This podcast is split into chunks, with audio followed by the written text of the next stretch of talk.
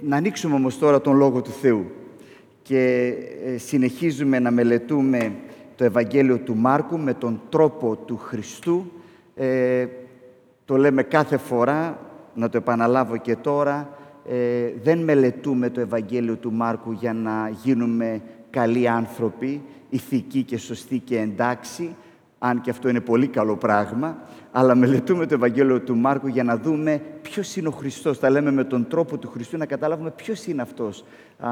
ο Θεός εν σαρκή, όπως εμφανίζεται μέσα στο Ευαγγέλιο και να εμπνευστούμε από την ζωή Του, να αγγιχθούμε, να Τον ακολουθήσουμε, να γίνει ο Κύριος μας και ο Θεός μας. Ερχόμαστε λοιπόν σε μία ενδιαφέρουσα περικοπή, καθώς ακολουθούμε τον Χριστό μες στην πορεία Του ε, στα Ευαγγέλια, στον Μάρκο κεφάλαιο 5, ε, διαβάζουμε από το εδάφιο 1 τα εξής. Ας ακούσουμε το λόγο του Κυρίου. Ήρθαν στο απέναντι μέρος της λίμνης, στην περιοχή των Γεργεσινών ή Γερασινών και τα λοιπά και τα λοιπά. Υπάρχουν διάφορες αποδόσεις. Εκεί μόλις ο Ιησούς βγήκε από το πλοιάριο, τον συνάντησε αμέσως ευθύς, η αγαπημένη λέξη του Μάρκου, ένας άνθρωπος που ερχόταν από τα μνήματα. Ήταν δαιμονισμένος και κατοικούσε στα μνήματα. Στο κείμενο είχε ακάθαρτο πνεύμα. Δεν μπορούσε κανείς να τον δέσει ούτε με αλυσίδες.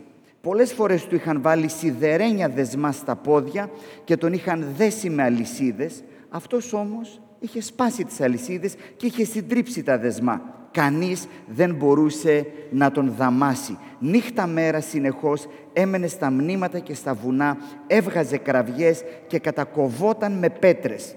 Όταν είδε τον Ιησού από μακριά, έτρεξε και τον προσκύνησε. Κραυγάζοντας δυνατά του λέει τι δουλειά έχεις εσύ με μένα, Ιησού, Ιε του ύψης του Θεού, σε εξορκίζω στο Θεό να μην με βασανίσεις. Γιατί ο Ιησούς του έλεγε, δαιμονικό πνεύμα, βγες από αυτόν τον άνθρωπο. Ακόμα ο Ιησούς τον ρώτησε, ποιο είναι το όνομά σου; Και εκείνος απάντησε, το όνομά μου είναι Λεγεών, γιατί είμαστε πολλοί. Τα δαιμόνια παρακαλούσαν τον Ιησού να μην τα διώξει έξω από την περιοχή. Εκεί κοντά στο βουνό έβοσκε ένα μεγάλο κοπάδι χείρων. Όλοι οι δαίμονες λοιπόν τον παρακαλούσαν «Στείλε μας να μπούμε στους χείρους». Αμέσως ο Ιησούς τους το επέτρεψε. Βγήκαν τότε τα δαιμονικά πνεύματα από τον άνθρωπο και μπήκαν στους χείρους με αποτέλεσμα να ορμήσει το κοπάδι στον γκρεμό και να πνιγεί στη λίμνη. Ήταν περίπου 2.000 χείροι. Οι χειροβοσκοί έφυγαν και διέδωσαν την είδηση στην πόλη και στην Ήπεθρο. Ήρθαν τότε οι κάτοικοι να δουν τι συνέβη. Πηγαίνουν στον Ιησού και βλέπουν το δαιμονισμένο που είχε μέσα του το λεγεώνα να είναι καθισμένος, να φοράει ρούχα και να φέρεται λογικά. Φοβήθηκαν λοιπόν. Όσοι είχαν δει το γεγονός, τους διηγήθηκαν τι συνέβη στο δαιμονισμένο και στους χείρους τότε αυτοί άρχισαν να παρακαλούν τον Ιησού να φύγει από την περιοχή τους. Ενώ έμπαινε ο Ιησούς στο πλοιάριο, τον παρακαλούσε ο άλλοτε δαιμονισμένος να τον πάρει μαζί του. Ο Ιησούς όμως δεν του το επέτρεψε. Αλλά του είπε, πήγαινε στο σπίτι σου, στους δικούς σου και διηγήσου σε αυτούς το καλό που σου έκανε ο Κύριος και την ευσπλαχνία που σου έδειξε. Εκείνος έφυγε και άρχισε να διακηρύττει στην Δεκάπολη τι έκανε γι' αυτόν ο Ιησούς και όλοι έμεναν κατάπληκτοι. Αυτός είναι ο λόγος του Κυρίου. Ελάτε να προσευχηθούμε. Κύριε μας, μέσα από τον Λόγο Σου σου ζητούμε, μίλησέ μας, φανέρωσε το μεγαλείο και την δόξα του Κυρίου μας Ιησού Χριστού. Ήψωσέ Τον ανάμεσά μας και κάνε οι καρδιές μας, τα μάτια μας, το είναι μας ολόκληρο συγκλονισμένο να κερδιθεί από Αυτόν ώστε μόλι μας την καρδιά και την δύναμη να Τον ακολουθήσουμε. Στο όνομά Του και προσευχόμαστε. Αμήν. Σήμερα έχουμε μπροστά μας μία από τις πιο δυσκολοχώνευτες περικοπές. Όχι δυσνόητες, δυσκολοχώνευτες. Δηλαδή το πρόβλημά μας δεν είναι να καταλάβουμε τι λέει, το καταλαβαίνουμε πολύ καλά. Το πρόβλημά μας είναι στην εποχή που ζούμε, στα δεδομένα μέσα στα οποία υπάρχουμε, να βγάλουμε νόημα και να ε, δεχθούμε όλα αυτά τα οποία διαβάζουμε. Η ιστορία αυτή, η ιστορία ενός εξορκισμού. Ε, ο Ιησούς Χριστός βγάζει ένα δαιμόνιο με πολλές διακλαδώσεις, έτσι, τη Λεγιώνα. Ε, μια τέτοια ιστορία, μια ιστορία εξορκισμού, σήμερα στα αυτιά των περισσότερων, εντάξει, ίσως όχι των περισσότερων μέσα στην Εκκλησία, αλλά ας το παραδεχθούμε των περισσότερων γειτόνων μας, συμφοιτητών μας, συναδέλφων μας, συνανθρώπων μας, ακούγεται πάρα πολύ αλόκοτη, περίεργη, ε, ακατανόητη. Γι' αυτό αξίζει λιγάκι να σκεφτούμε πώς βγάζουμε νόημα με μια τέτοια ιστορία. Γιατί η αλήθεια είναι ότι είναι δύσκολο να γίνει κατανοητή από τον σύγχρονο άνθρωπο. Ένας πολύ γνωστός πολιτικός φιλόσοφος, ο οποίος έγραψε ένα πάρα πολύ μνημειώδες έργο, ο Charles Taylor, καθολικός, πιστός φιλόσοφος, ε, μέσα σε αυτό το βιβλίο που ο τίτλος είναι «Για μια κοσμική εποχή» που περιγράφει τον άνθρωπο στην σύγχρονη ε, συνθήκη, στη σύγχρονη κοινωνία, μιλά για την ε, μετάβαση σε αυτό που το ονομάζει, θα τα εξηγήσω, το εμενές πλαίσιο. Δηλαδή, ότι ζούμε σε έναν κόσμο ο οποίος είναι κλειστός, σε ένα σύστημα το οποίο είναι κλειστό στον εαυτό του.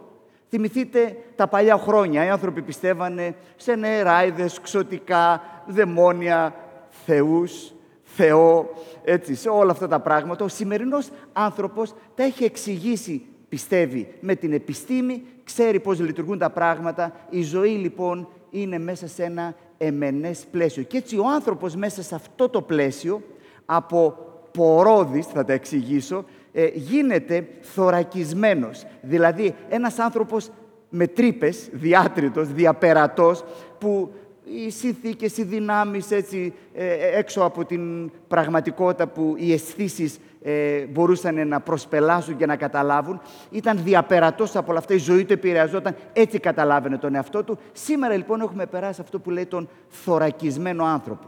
Τον άνθρωπο ο οποίος ε, ζει κλειστό στον εαυτό του, εξηγεί τα πάντα με τη λογική του, δεν πιστεύει στο ότι υπάρχει κάτι πέρα από αυτό που οι αισθήσεις του ε, αντιλαμβάνονται και προσλαμβάνουν. Έτσι. Αυτή είναι μια πραγματικότητα. Οι περισσότεροι άνθρωποι λειτουργούν μέσα σε ένα τέτοιο πλαίσιο. Βέβαια, μια τέτοια στάση έχει κόστος.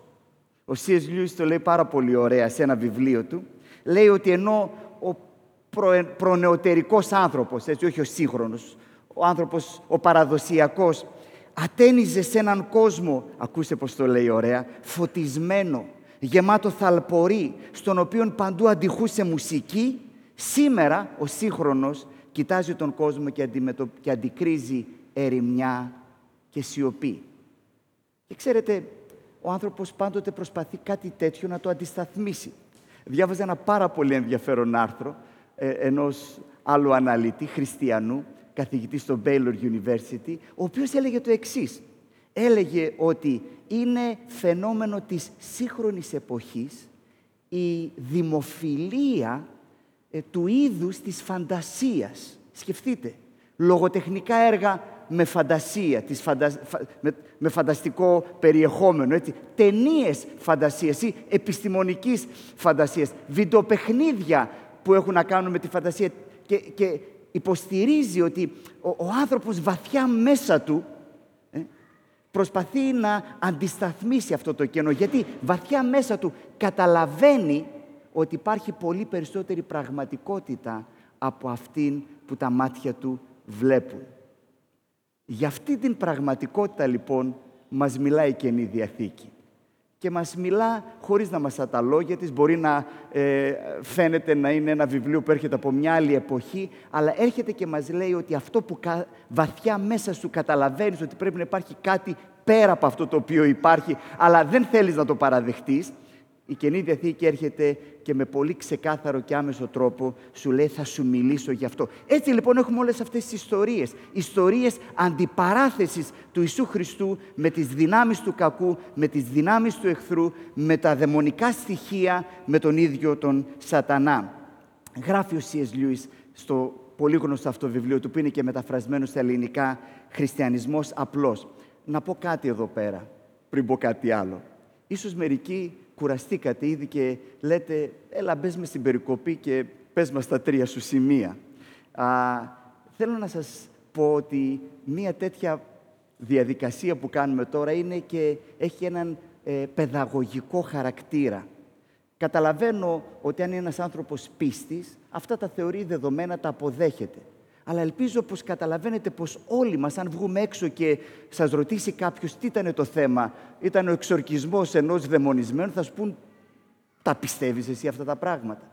Άρα λοιπόν, προσέξτε, είναι σημαντικό να βρούμε έναν τρόπο να επικοινωνήσουμε. Δεν σας λέω ότι θα πείσουμε ε, τους πάντες, αλλά τουλάχιστον να μπορέσουμε να εξηγήσουμε ότι δεν είμαστε παλαβοί που μιλάμε για αυτά τα πράγματα. Έτσι, οπότε αυτός είναι ο λόγος που ε, αργούμε λιγάκι να μπούμε στο κείμενο. Αλλά μπαίνουμε μέσα στο κείμενο, γράφει ο C.S. Lewis, Λέει, ένα από τα πράγματα που με εντυπωσίασαν όταν πρωτοδιάβασα σοβαρά την Καινή Διαθήκη ήταν το γεγονός ότι μιλούσε τόσο πολύ για μια σκοτεινή δύναμη μέσα στο σύμπαν.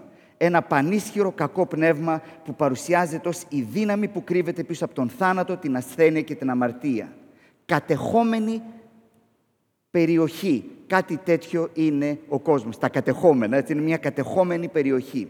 Ο χριστιανισμός είναι η ιστορία του πώς κατέφτασε μεταφιεσμένος, δεν το κατάλαβαν όλοι, ο αγαθός βασιλιάς. Θυμηθείτε αυτό που λέμε πολλές φορές για την μεγάλη ιστορία, πώς μπήκε για να ε, αντιπαρατεθεί με αυτήν την σκοτεινή δύναμη, να μπει σε αυτή την μεγάλη μάχη. Άρα η ιστορία του Ευαγγελίου είναι η ιστορία μιας μεγάλης εισβολής. Αυτός είναι και ο τίτλος του μήνυματός μας. Ελάτε λοιπόν να μπούμε τώρα στο κείμενό μας, στην περικοπή μας. Να δούμε λοιπόν τι έρχεται να κάνει ο Χριστός. Είναι ενδιαφέρον, τα δαιμόνια ε, λένε ε, τι δουλειά έχεις μαζί μας; Καλή ερώτηση, έτσι. Ε, ρωτούν τη σωστή ερώτηση. Τι έρχεται να κάνει ο Χριστός; Θα μπορούσαμε να μιλάμε πάρα πολύ ώρα. Διάλεξα τρία πράγματα τα οποία βλέπουμε στην περικοπή μας. Το πρώτο, ο Ιησούς Χριστός είναι ο Θεός που μας πηγαίνει εκεί που δεν θα επιλέγαμε ποτέ να πηγαίναμε από μόνοι μας. Το ξαναλέω. Το πρώτο πράγμα που βλέπουμε για τον Χριστό μέσα στην περικοπή είναι ότι μας πηγαίνει σε μέρη, σε συνθήκες που δεν θα επιλέγαμε εμείς από μόνοι μας να πάμε ποτέ. Τι εννοούμε; Δείτε μία επανάληψη στην αφήγηση.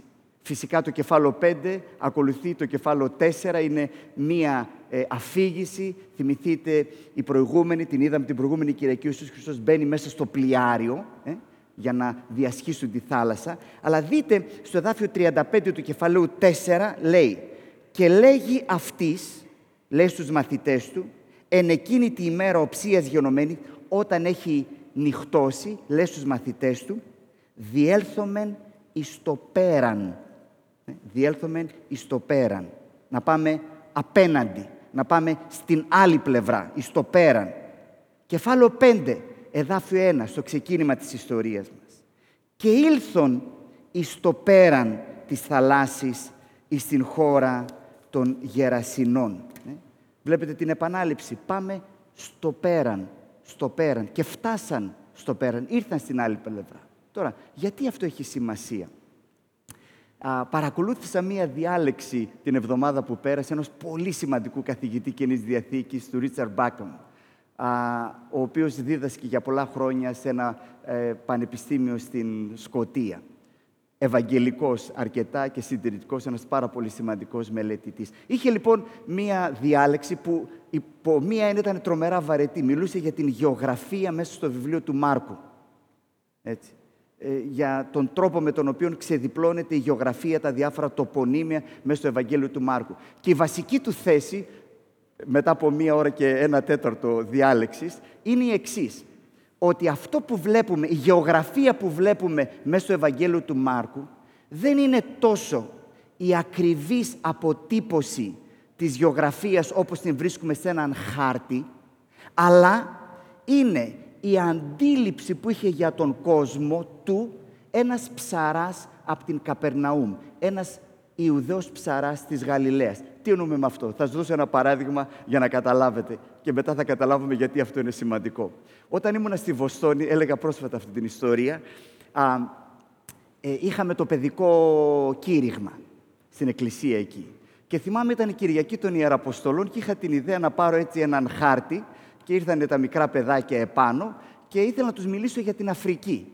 Ε, κρατήστε στο μυαλό σας ότι τα, ε, η μεγάλη πλειοψηφία των ανθρώπων της Εκκλησίας της Βοστόνης τουλάχιστον τότε ήταν μετανάστες που πάρα πολλοί από αυτούς ήρθαν από την Κατερίνη. Κρατήστε το αυτό στο μυαλό σας. Τώρα αυτό μιλάμε είναι το εγγόνι, το δυσέγγωνο των μεταναστών. Λοιπόν, ρωτάω στα παιδάκια, λέω, παιδιά, ξέρει κανένα παιδάκι να μου πει πού είναι η Αφρική; Και σηκώνει το χέρι του ένα παιδάκι, ο Γιωργάκης, που τώρα είναι πατέρας με δύο παιδιά, σηκώνει το χέρι και λέει, κάτω από την Κατερίνη. Έτσι. Ε, λοιπόν, προσέξτε, ε, είναι σωστή απάντηση. Ε, δεν θα έλεγες ότι είναι επιστημονικά άρτια, αλλά ε, μέσα στον κόσμο, έτσι, στην, στην αντίληψη που έχει για τον κόσμο ο μικρός Γιορτά, ο Γιωργάκης, στο κέντρο του κόσμου είναι η Κατερίνη, φυσικά όλα τα κάνουμε σε αναφορά με την Κατερίνη. Λοιπόν, αν δούμε το Ευαγγέλιο του Μάρκου, η γεωγραφία του Μάρκου προδίδει, προδίδει ε, ε έναν ψαρά από τη Γαλιλαία που ζει μέσα στον δικό του μικρό κόσμο, γύρω από την Καπερναούμ, άντε τα βόρεια, τις βόρειες ακτές, τις βορειοδυτικές ακτές της Γαλλίας. Αυτός είναι ο κόσμος του. Πάει ψαρεύει και γυρνάει στο χωριό του, άντε ξέρει δύο-τρεις άλλες πόλεις εκεί πέρα γύρω, αυτός είναι ο κόσμος του. Και έρχεται ο Ιησούς Χριστός και τους λέει αυτούς τους μαθητές, που αυτός είναι ο κόσμος που ξέρουν, τους λέει πάμε από την άλλη πλευρά. Όψ, για σκεφτείτε το, τρομακτικό, ε. Μα εμείς εδώ είμαστε.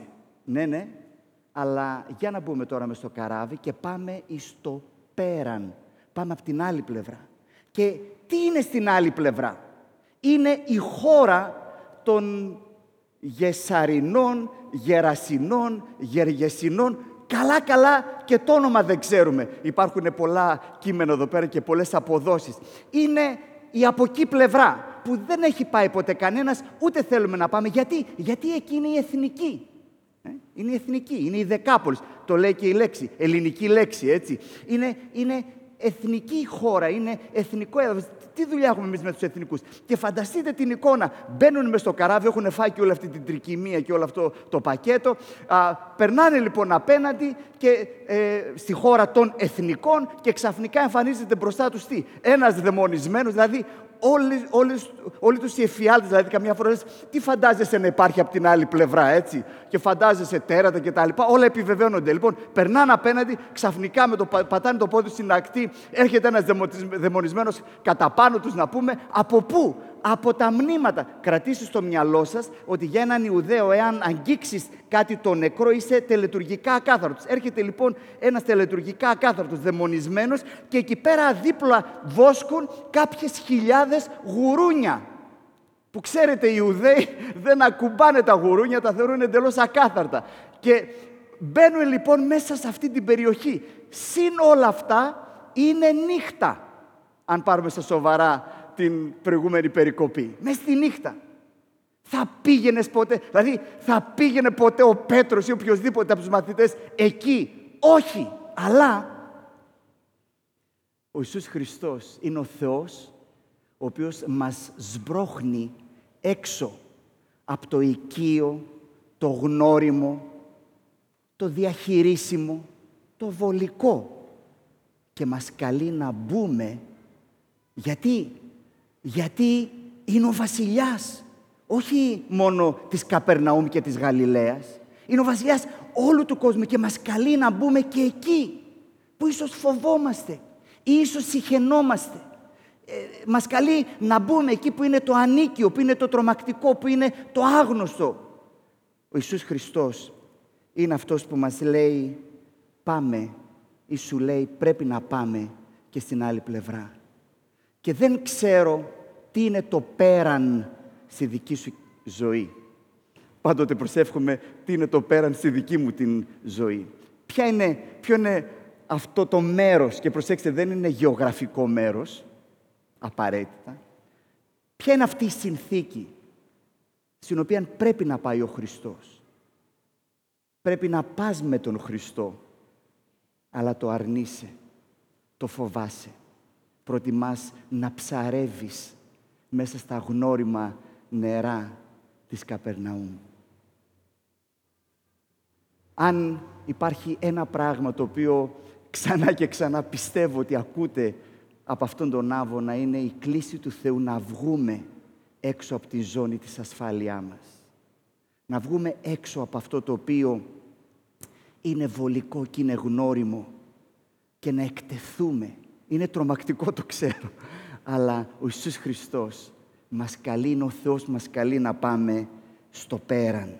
Στο πέραν. Το δεύτερο, ο Ιησούς Χριστός είναι ο Θεός που έρχεται να αποκαταστήσει την εικόνα του Θεού στον άνθρωπο.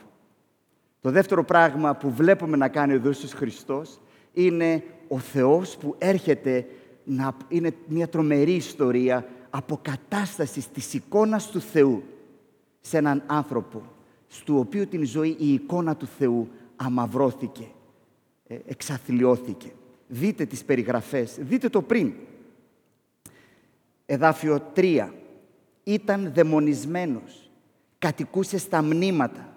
Δεν μπορούσε κανείς να τον δέσει, ούτε μαλισίδες, Πολλές φορές του είχαν βάλει σιδερένια δεσμά στα πόδια και τον είχαν δέσει με αλυσίδες. Αυτός όμως είχε σπάσει τις αλυσίδες, είχε συντρίψει τα δεσμά. Κανείς δεν μπορούσε να τον δαμάσει. Νύχτα μέρα συνεχώς έμενε στα μνήματα και στα βουνά, έβγαζε κραυγές και κατακοβόταν με πέτρες. Αυτός ήταν άνθρωπος, εικόνα του Θεού, αυτός ήταν. Δείτε το μετά, εδάφιο 15. Πηγαίνουν στον Ιησού και βλέπουν τον δαιμονισμένο που είχε μέσα του το λεγεώνα να είναι καθισμένος, να φοράει ρούχα και να φέρεται λογικά. Ο Μπον Χόφερ το είπε πάρα πολύ ωραίο, σημαντικός αυτός Γερμανός θεολόγος. Ο Θεός έγινε άνθρωπος, ίσως έχετε ακούσει αυτή τη φράση, ο Θεός έγινε άνθρωπος για να γίνει ο άνθρωπος Θεός. Ο Μπον Χόφερ είπε όχι. Ο Θεός έγινε άνθρωπος για να γίνει ο άνθρωπος άνθρωπος. Το ξαναλέω. Ο Θεός έγινε άνθρωπος για να γίνει ο άνθρωπος άνθρωπος, για να αποκαταστήσει την εικόνα του Θεού στον άνθρωπο. Υπάρχει μια ταινία, ε, την οποία καθώς προετοιμαζόμουν να την παρακολούθησα πάρα πολύ προσεκτικά. Γιατί είναι μια ταινία που έχει πάρα πολύ μεγάλη συνάφεια με το θέμα μας. Ε, ο τίτλος της στα ελληνικά «Ο δικηγόρος του διαβόλου», «The Devil's Advocate». Ίσως κάποιοι από εσάς να την είδατε. Μέσα εκεί υπάρχει κάποιος ο οποίος είναι η φιγούρα του διαβόλου που έχει το όνομα John Milton. Ο Μίλτονας είναι αυτός ο οποίος έγραψε τον «Χαμένο Παράδεισο», έτσι, που περιγράφει, είναι σημαδιακό το όνομα, που το ρόλο αυτό τον παίζει ο Αλ Πατσίνο. Και κάποια στιγμή ε, έχει έναν εκπληκτικό και πολύ διδακτικό μονόλογο μέσα στην ταινία που μιλάει τέλος πάντων δεν σας, σας μπλέξω τώρα με το σενάριο. Και λέει λοιπόν, λέει ο διάβολος στον άνθρωπο. Εγώ είμαι εδώ με τη μούρη μου χωμένη στη γη από τότε που ξεκίνησαν όλα. Εγώ γαλούχησα κάθε αισθησιασμό που ο άνθρωπος είχε. Φρόντιζα να έχει αυτό που ήθελε και ποτέ δεν τον κατέκρινα. Γιατί; Επειδή ποτέ δεν τον απέρριψα παρόλες του τις ατέλειες. Είμαι θαυμαστής του ανθρώπου, είμαι ανθρωπιστής. Ίσως είμαι ο τελευταίος ανθρωπιστής. Συγκλονιστική σκηνή. Αυτό θέλει να μας κάνει να πιστέψουμε ο διάβολος, έτσι. Ότι είμαι ανθρωπιστής, είμαι θαυμαστής του ανθρώπου. Η περικοπή αυτή έρχεται να μας πει το ακριβώς αντίθετο. Και ξέρετε τι βρίσκω τρομερά ενδιαφέρον; Ότι και η ταινία αυτή δείχνει ακριβώς την ίδια αλήθεια. Α, δείχνει το ότι δεν υπάρχει τίποτα πιο καταστρεπτικό από το να εκπληρωθούν όλες οι επιθυμίες μου. Από το να ικανοποιηθούν όλες οι αισθήσεις μου.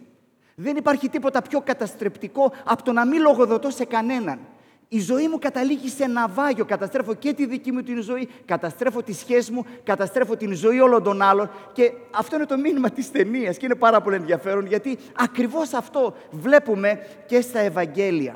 Ο Ιησούς Χριστός λοιπόν έρχεται, είναι ο πραγματικός ανθρωπιστής. Είναι αυτός που δημιούργησε τον άνθρωπο. Είναι αυτός που είπε όλα είναι καλά λίαν. Έτσι είναι αυτός ο οποίος έπλασε τον άνθρωπο κατ' εικόνα και καθομοίωσή του. Και είναι ο Ιησούς Χριστός ο οποίος έρχεται για να αποκαταστήσει την εικόνα του Θεού στον άνθρωπο. Ξέρετε, καθώς σκέφτομαι τι πάει να πει αυτό πρακτικά, έρχεται στο μυαλό μου το εξής.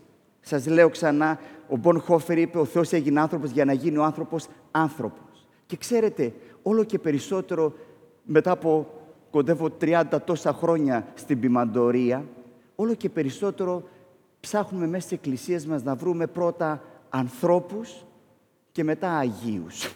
Ξέρετε, πολλές φορές ψάχνουμε τον αγιασμό, την αγιότητα, έτσι, ώρες να προσεύχεσαι ατελείωτα ή να κάνεις ε, σημαντικές πράξεις, υπακούεις, που όλα αυτά είναι πάρα πολύ σπουδαία. Αλλά ας ξεκινήσουμε από αυτό. Το πρώτο πράγμα που Ιησούς Χριστός έρχεται να κάνει στη ζωή μας είναι να μας κάνει φυσιολογικούς ανθρώπους, όπως ο Θεός τους έπλασε, κατ' εικόνα και κατ' Του. Έτσι. Πολλές φορές το νιώθω αυτό το πράγμα, ότι πρώτα ο Χριστός έρχεται να μας κάνει ανθρώπους και στη συνέχεια να προχωρήσουμε και να κατακτήσουμε και άλλα πράγματα.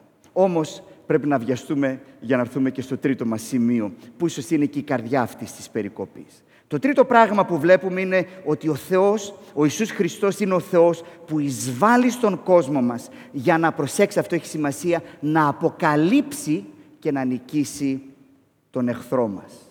Ο Ιησούς Χριστός είναι ο Θεός που εισβάλλει στη ζωή μας για να αποκαλύψει και για να κατατροπώσει τον εχθρό μας.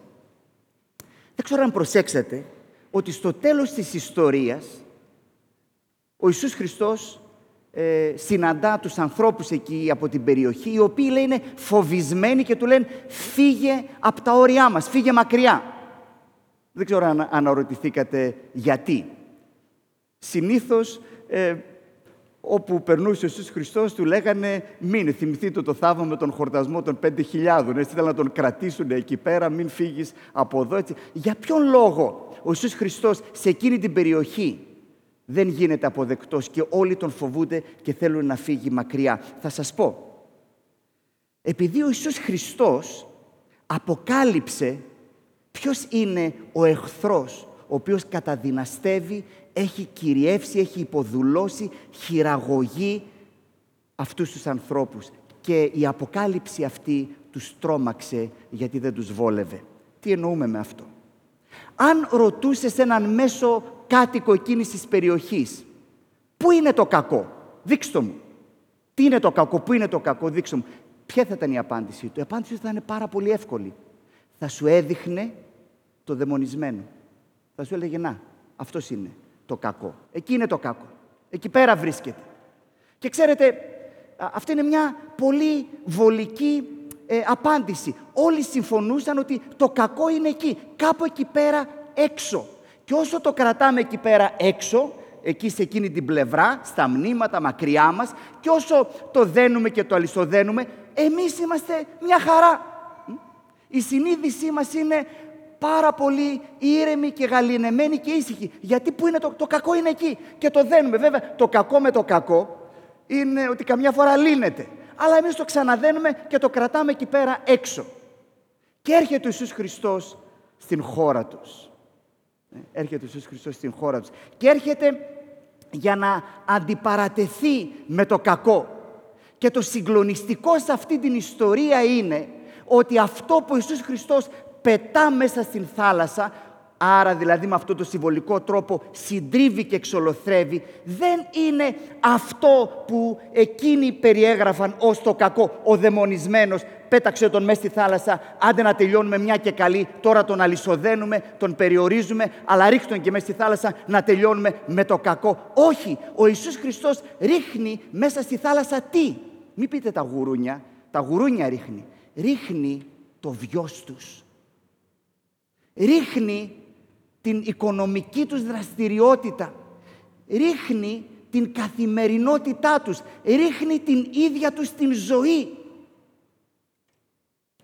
Και τι θέλει με αυτόν τον τρόπο να τους πει ο Χριστός; Θέλει να τους πει ότι εισβάλλομαι στην χώρα σας. Προσέξτε, έχει ενδιαφέρον ακόμα και η ορολογία. Περιγράφει το, η χώρα των γερασίνων. Εισβάλλω μέσα στη χώρα σας, εισβάλλομαι στον κόσμο σας, αλλά η λεγεώνα, μιλιταριστική φρασιολογία, την οποία θα συντρίψω, δεν είναι αυτό που εσείς περιγράφετε ως το κακό, αλλά ο ίδιος ο τρόπος της ζωής σας, η τάξη των πραγμάτων όπως εσείς την έχετε ορίσει. Και ξέρετε, σε κάθε κοινωνία έχουμε μια απάντηση στην ερώτηση πού είναι το κακό; Και ξέρετε συνήθως πώς απαντούμε. Το κακό είναι εκεί, κάπου. Είναι στις φυλακές. Εκεί είναι το κακό.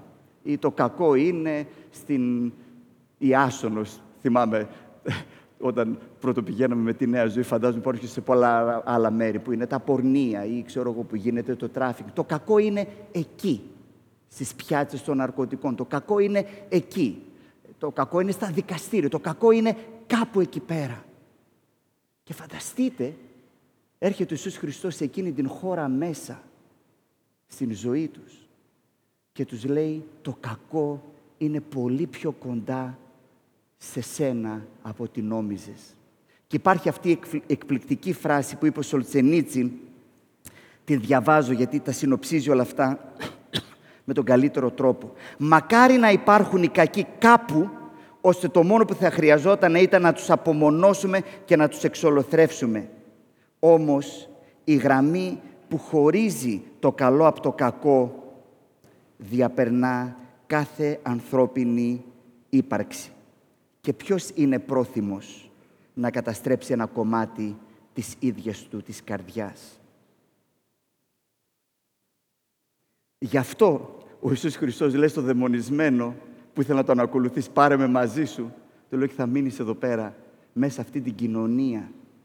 Θα μείνεις εδώ ως μαρτυρία και ως υπενθύμηση ότι ο Χριστός έρχεται να αποκαλύψει τον εχθρό που δεν είναι κάπου εκεί πέρα έξω, αλλά που βρίσκεται μέσα μου, δίπλα μου. Τι σημαίνει αυτό για εμάς, για να σκεφτούμε την πρακτική εφαρμογή; Η αλήθεια είναι ότι δεν συναντούμε δαιμονισμένους με την πυκνότητα, τη συχνότητα που την βρίσκουμε στα Ευαγγέλια. Το παραδεχόμαστε αυτό το πράγμα. Και βέβαια αυτό δεν μας ξαφνιάζει, υπάρχουν μεγάλες περίοδοι και μέσα στις γραφές διαβάζουμε και στην Παλαιά Διαθήκη και στην Καινή Διαθήκη, σε επιστολές που δεν γίνονται τρομερές αναφορές. Και αυτή είναι πάνω κάτω η εμπειρία μας. Αλλά εδώ υπάρχει ένας κίνδυνος. Και ο κίνδυνος είναι να κάνουμε το λάθος και να πιστέψουμε το ότι δεν βλέπουμε τέτοιου είδους περιστατικά ότι ο σατανάς δεν κινείται και δεν εργάζεται και δεν έχει τους δικούς του τρόπους και τα δικά του τεχνάσματα. Σε ένα άρθρο στον πρόσφατο Αστέρα της Ανατολής, ίσως μερικοί από εσάς διαβάσατε και αξίζει να διαβάσετε αυτό το τεύχος, που έχει να κάνει με το πνευματικό πόλεμο, γράφει κάποιος, σχολιάζοντας ε, ξανά το έργο του C.S. Lewis σχετικά με το θέμα του διαβόλου και τα γράμματα αυτά, του screw tape letters, λέει «Πιθανώς το μεγαλύτερο λάθος που θα μπορούσε να κάνει ο εχθρός στην εποχή της εκοσμίκευσης και της απιστίας είναι να αποκαλύψει καθαρά τον κόσμο των πνευμάτων. Δηλαδή, είναι πιο έξυπνος ο Σατανάς. Αν βλέπαμε δαιμονισμένους να φρίζουν και να φωνάζουν, θα λέγαμε Α, Σατανάς, πρέπει να προσέχω έτσι. Ο Σατανάς είναι πιο έξυπνος από όλο αυτό. Ε, εργάζεται με έναν πιο συγκαλυμμένο τρόπο. Προσέξτε, για αυτούς ήταν πολύ εύκολο να πούνε «Να, ο, ο δαιμονισμένος κάνει μπαμ», έτσι. Αλλά ε, ο Ιησούς Χριστός τους λέει ότι ε, ο σατανάς σας έχει κυριεύσει ο εχθρός της ψυχής σας με έναν άλλον τρόπο που ούτε καν πάει το μυαλό σας. Ε, λέει ο C.S. Lewis σε αυτά τα screw tape letters που βάζει τη συζήτηση του διαβόλου με ένα διαβολάκι, με έναν δαίμονα, λέει «Η πολιτική μας για την ώρα είναι να παραμένουμε συγκαλυμμένοι». Και ο Τζον Μίλτον, στην ταινία που σας ανέφερα, ξεκινάει την κουβέντα του και του λέει «Το μυστικό μας είναι ότι σκοτώνουμε με καλοσύνη». Ας είμαστε λοιπόν προσεκτικοί Πολλές φορές ψάχνουμε να βρούμε τον σατανά μόνο σε αυτά τα οποία είναι πολύ έτσι, εντυπωσιακά, διαβάζουμε αυτές τις ιστορίες. Ας μην μπερδευόμαστε. Στην προσεφεσίους επιστολή ο Απόστολος Παύλος μιλάει για τα τεχνάσματα του σατανά. Ο σατανάς είναι πολύ πιο κοντά μας και ενεργεί με πολύ πιο καλυμμένους τρόπους, αλλά το ίδιο καταστρεπτικούς στη ζωή μας. Και η κλίση του Θεού είναι να είμαστε πάντοτε σε εγρήγορση. Ο Ιησούς Χριστός λοιπόν είναι ο Θεός που μπαίνει μέσα στην χώρα του εχθρού, έρχεται αντιμέτωπος με τον εχθρό για να τον νικήσει και η ερώτηση είναι πώς και μέσα σε ένα λεπτό θα ολοκληρώσουμε. Στην κορύφωση της ιστορίας του Ευαγγελίου του Μάρκου βλέπουμε τον Ιησού Χριστό. Τον βλέπουμε γυμνό. Τον βλέπουμε με τη σάρκα του κομμένη από τις πέτρες που υπάρχουν πάνω στα μαστίγια των Ρωμαίων. Τον βλέπουμε να κράζει. Τον βλέπουμε ε, στην χώρα των νεκρών, έτσι, μπαίνει μέσα σε ένα μνήμα. Τον βλέπουμε απομονωμένο και απομακρυσμένο και να τον έχουν απορρίψει όλοι οι άνθρωποι. Τον βλέπουμε στην θέση που στο κεφάλαιο 5 βλέπουμε αυτό το δαιμονισμένο. Αν ρωτούσες εκεί την κοινωνία πού είναι το κακό, στα γάδαρα και στα γέστερα θα σου λέγανε «Νάτος εκείνο δαιμονισμένος». Αν ρωτούσες στην Ιερουσαλήμ πού είναι το κακό, θα σου δείχνε το Γολγοθά, θα σου, σου δείχνε έναν σταυρωμένο πάνω στο σταυρό, είναι η θέση του εγκληματία, είναι η θέση του κακού. Ο Ιησούς Χριστός νικά το κακό, απελευθερώνει τον άνθρωπο από την δύναμη του κακού, αποκαθιστά την εικόνα του Θεού στον άνθρωπο με το να μπαίνει στην θέση μας. Να μπαίνει στην θέση μας. Να, να, να γεύεται αυτός όλη αυτή την ασχήμια της αμαρτίας, ώστε να νικήσει τον εχθρό για να μας χαρίσει μια νέα ζωή. Να μας χαρίσει το προνόμιο να ξαναγίνουμε άνθρωποι, όπως ο Θεός μας έπλασε να είμαστε. Και είναι αυτό το οποίο θα ομολογήσουμε τώρα, όχι με λόγια, αλλά μέσα από αυτή την ευλογημένη τελετή, την τελετή του δείπνου του Κυρίου. Είναι η ώρα που θα θυμηθούμε ότι ο Ιησούς Χριστός μπήκε στη δική μας τη θέση. Μπήκε στην θέση του κακού για να δώσει σε μας την θέση του Ιού και της θυγατέρας γύρω από το τραπέζι του ουρανού.